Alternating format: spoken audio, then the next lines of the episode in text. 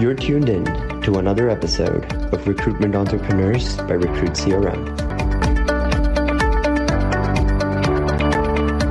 Hi, guys. Welcome to another episode of Recruitment Entrepreneurs by Recruit CRM. And today I have uh, Lou Adler with me. Uh, so, Lou, the floor is yours. Can you give us a quick intro of who you are and how you got into the awesome world of recruitment?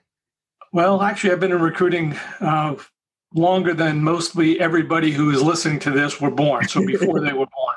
So I, I've been around.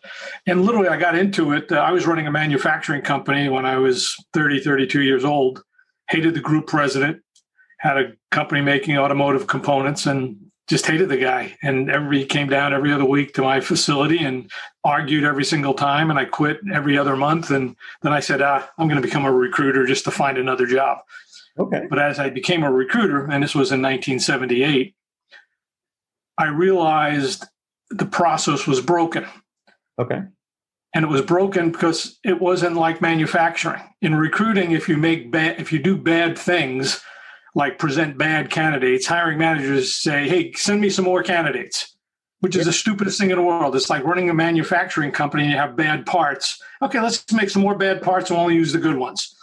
So, given that background, I said, you know, I think recruiting could actually be a manufacturing like business to track yield from the moment you have a candidate to the bottom line. And that's the whole background of what I do. And, and Lou, like, let's roll the tape back a few more years.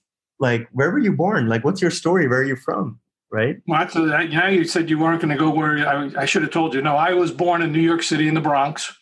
Uh, so, and then I uh, went to moved out to Long Island when I was, it doesn't matter why, but I moved out at a young age, uh, Long Island. And then I went to the engineering school upstate New York.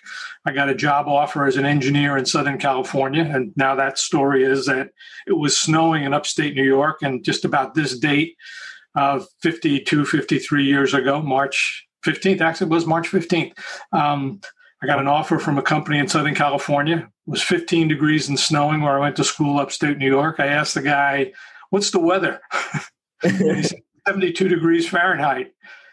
And I said, Well, I get relocation allowance. I didn't have any money. It's 22. He said, Yes. I said, I'll take that offer. So that was how I got to Southern California. And that's where I live now. I did get sent back on some promotion back to Detroit at one couple of years, but other than that, I've been in California here. But that's how I got here. I got an engineering background, got a finance degree from UCLA, um, and I put all that stuff together: manufacturing, engineering, finance, accounting, uh, business processes, and data analytics, and created a recruiting company. And then after about 10, 15 years, I started training other people on how to recruit. So that's what I do now.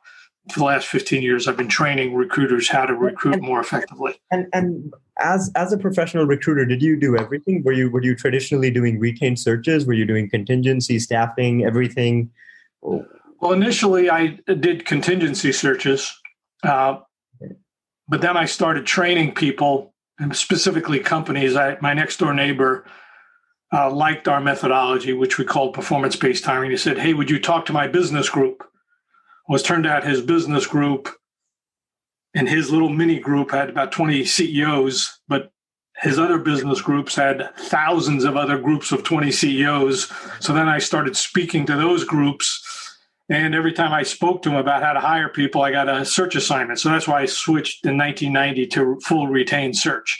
Um, Wow. But actually, I like contingency better. If you had good candidates, you can make a lot more money in contingency. Retained search is real hard. It's hard work. You have to deliver the goods. Contingency, yeah. you just have a couple of good candidates. So I would say my personality is more suited for contingency search because I always had good candidates. So um, that was the key difference. And and like, how did you think about and because because you've been in the game so long, how did you think about like building your own company when you started out? Did you did you have a bunch of savings that you had saved up as like a nest? No, I was making a lot of money. I was running at 32. I was running a company, uh, 300 people, so I was making pretty good money. But then I my so now we're really getting back to the personal story. I was using these recruiters to hire manufacturing people, cost people, accounting people, and one of them invited my wife and I over his house for dinner. Okay. And this had to be the number one recruiter in the world in 1976. So we're talking a long time ago. Number one in the world, without question. Yeah had this beautiful mansion mansion, lived in a mansion. He had a Bentley in his driveway. This is a recruiter in 1976 and had a beautiful dinner. Uh, as we're driving home, my wife says to me, Why don't you become a recruiter? Literally, and I've been thinking about that because I hated my boss, all this. And then I said, You know, I'll become a recruiter for six months to a year. I had enough money. She totally agreed with it. Um, became a recruiter. I made my first placement in three weeks. Three weeks made my first placement. So, so you literally made money. Like you got you got paid in the first one or two months of doing this. And it was unbelievable. And I didn't make another placement for five months though. So I oh. thought I said, so I said, I, I admit this might not be it. But then I learned one technique. One technique. It's called applicant control. And it took me five months to master it. After that, in June of that same year, five months later, I said, geez, this is it. There's nothing to it. I could make as many placements as I wanted per month. And I, two or three a month, and I made them. And it was, and I got the whole fee. I was my company and I basically paid them a rent or so. But uh, I said, hey, it's actually pretty good life. So, so were you recruiting a specific kind of person in a specific region, or were you taking all kinds of projects? Actually, in this case, it was the, the guys I was with were mostly doing finance and accounting. So I handled all the engineering and manufacturing and non accounting roles. But right. but then I said, you know, accounting is easier. It's once you get an accountant, um, they can work in almost any industry. So I said, okay, what are the best people to work with that are always in high demand? So within 10 years, there was not a single accountant, uh, person in public accounting who didn't know who I was in Orange County, California, which is a county south of Los Angeles. Uh, awesome. Half the people in Los Angeles knew too, but I was the recruiter to go to. Uh, but then I, so then one day, I think it was 1995, I woke up and I said, you know, I don't want to talk to any more accountants. I'm tired. If you ever talk to an accountant, you don't want to talk to them anymore. so I said, I'm not going to do accountants. So then I got marketing and general managers and presidents. And and but then in 2005, now I'm telling you a story. 2005, this very nice young woman calls me. She was a Price Waterhouse Cooper uh, senior manager. No, she was a light manager, so two or three, four years. Uh, she calls me up and says, "Mr. Adler, I understand you can get me a job as a accounting director or controller in the entertainment industry." And this was 2005. Uh-huh and she was going to UCLA, so we had that kind of connection uh, for her master's degree. I said, "No, I don't do that anymore." Uh, but how did you get my name? She said, "You placed my grandfather." Then I went home and then I went home and cried. I said, "You know, if I'm getting referrals from grandchildren, I don't need to do this anymore." It turned out I did not place her grandfather. He was a client, though. Um, uh, but nonetheless, so that's the area. But I, but I do talk to a lot of accountants. But so I hope I'm not offending any accountants on this call. But that was um, very that was the few recruiters would be able to say that, right? Like that's that that's that's crazy, incredible. And and and Lou, were throughout this time that you were running this as a business, were you basically always like a one man band, or? No, no, no? I had uh, one time I had 20 recruiters working for me, okay, so but I turned out I actually liked three or four full cycle recruiters rather than managing 20 we got all of a sudden we got lots of business. Uh, but i preferred being a recruiter than training recruiters but that's how we developed our training company. We took what we did internally and, and so you were you were you were the biggest business you were when you had 20 people in terms of headcount but in terms of revenue like what, what was the biggest you ever got I, I can't say because I didn't like it. Um, so it wasn't really reflective. But I, what I will say the recruiters that I had that were good, and this was in 1995, 1996, every single one of them who was good made at least a quarter of a million dollars a year, took home a quarter of a million dollars a year. So they probably. Every single one of them. Now, there were of 20 people, there were probably only three or four that were really exceptional. There were 15 who were marginal and they just made minimum wage. I mean, it was, and what we really did was looked at why those maybe those five or six of us that were really good uh, but we looked at what was a differentiator between the good ones who were really outstanding billers and yep. people who were average or below average and we turned over uh, a lot of the people who under and was one factor that drove well two factors that drove success but the primary one was we forced people to get referrals Got the people who get two referrals every day, every single day. So they get 10 a week, good referrals for their jobs, build a quarter of a million dollars. This is in 1990. So today's dollars is probably 700 grand. I mean, so it was getting referrals and we had all retained searches. So it was all retained searches. But so when you're saying referrals, you mean you would call a candidate and you would ask them for a referral? Well, yeah, but you had to be pretty sophisticated to do it. You didn't just ask. uh, I, I, totally, I totally understand. But at a high level, but now, but get the referral. So this is where I said that was it. But to get the referral, you had to know a lot of things to do. You had to understand the job. You had to know who to contact. You had to be persistent. You had to be able to convert the job. You had to have good phraseology. You had to have good messaging. So there's a, a lot of work to get referrals, but that was the key. We really, and every week we had a training course. Every Friday morning, either online or in person in Southern California, we got together and we had a training program on how to get referrals how to overcome objections and we spent and that's a lot of the basis of our training today is how do you get referrals? And, and, so, some recruiters would rather not get on the phone but you have to do okay. talk to people. Lou huh? is, is your core business training? Is that how that's all i do. I do not do any recruiting anymore. All we do is training. So, so when was the last time you did a search or, or recruitment project? I'm gonna i do what we call as a shared search where we help companies do it. So we kind of get involved, but we don't charge the full fee. We just charge the training fee and we train our recruiters. So I probably would say last year we did a VP marketing search, it. but it was not a full search. But that's uh, not real business anymore. The real business is around training, training, right? Recruiters and recruitment agencies going in. And so now, what kind of recruitment agents? Like, so do you only train corporates or do you also train agencies? No, both. We we combine uh, corporate and, and third party. And because a lot of our viewers are people that are either starting new agencies or have have small agencies themselves. What, what does the program look like in terms of you know the training you, training they can expect and how much it costs them and stuff like that? Just a rough range. Well let me kind of just go to the basis of the training. So this goes back to what i said was while referrals was the most important how do you get those referrals and the methodology of getting them took a lot of skills. It wasn't just getting a referral. Yeah. uh, and this is now goes back to the program. So let me kind of just talk about it from a business development standpoint. When I heard about an open search assignment, and it didn't matter where it was, I in the paper and in, in the olden days it was you know you look in the newspaper and you'd see jobs posted. What we would do is we or people would call us and just ask, "Hey, do you have a job?" So let me give a story that would make sense. And this was probably around 1995, 2000. I can't exactly remember. I heard that one company was looking for a VP marketing. I called up and I said, What I would like to do is give you an introduction to our methodology. We called, it wasn't called totally performance based hiring, but it's called performance based hiring. But it's how we take a search assignment. We ask a few questions about the job. And our question is, what does the person need to do to be successful? And so we really drive into create performance objectives for the job. For an engineer, it could be take over a new department, design a new system. For an accountant, it could be upgrade the reporting. Uh, for someone in a factory, it could be improve the turnaround the manufacturing processes. But it's stuff that people do. So that was really, really critical. So we would always introduce ourselves and say, let's just talk about our approach for defining work.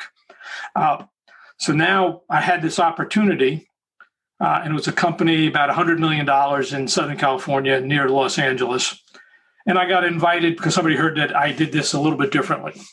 So I walk into the office and it was 8.30 in the morning and there was two other search firms there. One, somebody from Korn Ferry, because we talked to each other in the lobby, yeah. and someone from another search firm I hadn't heard. So this was a big search. Yeah. Today's dollars would be 300,000. Those dollars are probably 125. So it's still a big search. Uh, so I go in first I wouldn't urge everybody to do the, do what I'm about to tell them to do, but this is what I did. So I went into the room first, and there was five or six uh, VPs in the company, and they said, "Okay, Lou, tell us why your company is different. Here's what we're looking for." And it was a job description for VP marketing. Must have an MBA from Harvard and 10 years experience in industrial components and all this stuff. And I looked at this job description and I said, This is not a job description. This is a person description. Now, this is where the story gets hazy. I believe that I just pushed it aside. The president of the company said I scrumpled that thing up and threw it in the wastebasket. and said, This is not a this is a piece of junk. That's what he said. I don't recall exactly that, but I did throw the job description away and said, What do you want the person to do? He said, What do you mean? I said, Yeah, if the person's here for a year, what would have a, what would this person have accomplished over the course of the next year where you felt you hired an outstanding person? And it turned out they wanted to grow 50% and set up a pro- new product line and roadmap. That was a bunch of product thing, half a dozen things they had to do. And I said, oh, fine. And this took about 45 to 50 minutes to do. And about the 45 minute mark, was only supposed to be a half hour meeting, the secretary of the president comes in the room and says, you have, uh, are you going to, is this meeting almost over because you have two other recruiters sitting out here waiting to make their presentation? And this is what the president said. He said, I've already decided we're going to go with Lou. You can tell them I'm sorry. I apologize for uh, making them come out here. I got the search assignment just and, by doing that. And, and, and I, you were able to. Every, so every t- yeah, and I was disappointed those guys, I guess, but our approach was totally different. And I've gone head to head with Korn Ferry, Heidrick & Struggles, small medium companies. When you don't know the job, you yeah. cannot do the search. It's a bunch of BS. Yeah. And if a recruiter doesn't, so you talk about getting referrals, I can't call up a VP marketing or get a referral from a director of marketing if I don't know what I'm talking about, if I don't know the industry, know the job, know the manager, know the culture, know the team. You have to be very knowledgeable about that whole situation in order to get that referral. So while referrals are important, there's a lot of work behind getting. Totally got it. But so now go, going into it, right? Like so if, if a new agency comes to you right if, if someone comes in and they say hey lou i it's me and two people and we're new in this we're 25 year olds what's what's the product offering to them? What do they pay? And i i i know you you teach them all of these things but like if you if you package it like oh we package we have a course that uh, for a recruiter to get certified is $1250 for a year. There's a com- combined of lot, lot individual training uh, self-paced training and a case study where they work it with a real assignment. We have coaching that puts on top of it.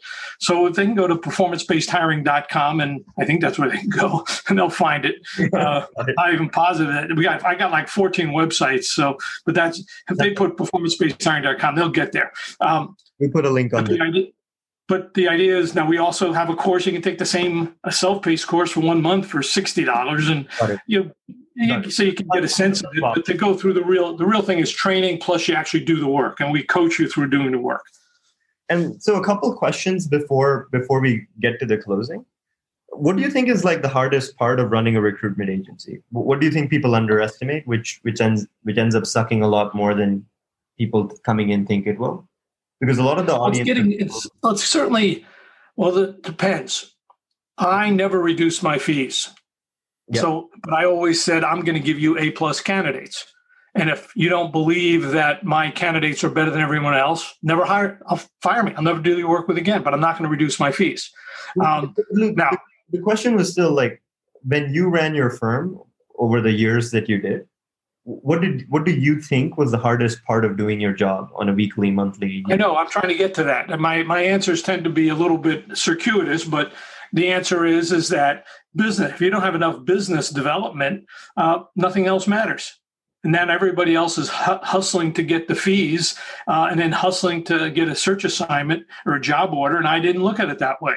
I turned jobs away that i couldn't do. So the hardest thing was you're in it to get search assignments but then you just push candidates through without thinking about process. So to me it's trying to be efficient doing low marginal work where I said, no, I'm going to do high volume work and I'm going to get paid for it. And I'm going to do my job and I'm going to guarantee everybody for a year. So that was, I had a different methodology in which we did it. You, not, most search firms don't buy into that. They're into the hustle game and I was not into it. I was into the quality game. And, and when you when you did start right when you and your wife had that conversation in the car and you started becoming a recruiter what was your backup plan like if, if the recruitment thing just didn't work out what, what did you plan to do you got to remember, I was running a company. I was a general manager of a 300 person company at the time. I was making good money. I knew I could get out for six months and run, get another job. I had offers even in when I was out there. I'd go out to like there was one company. My first search assignment was for a plant manager for a company making automotive wheels.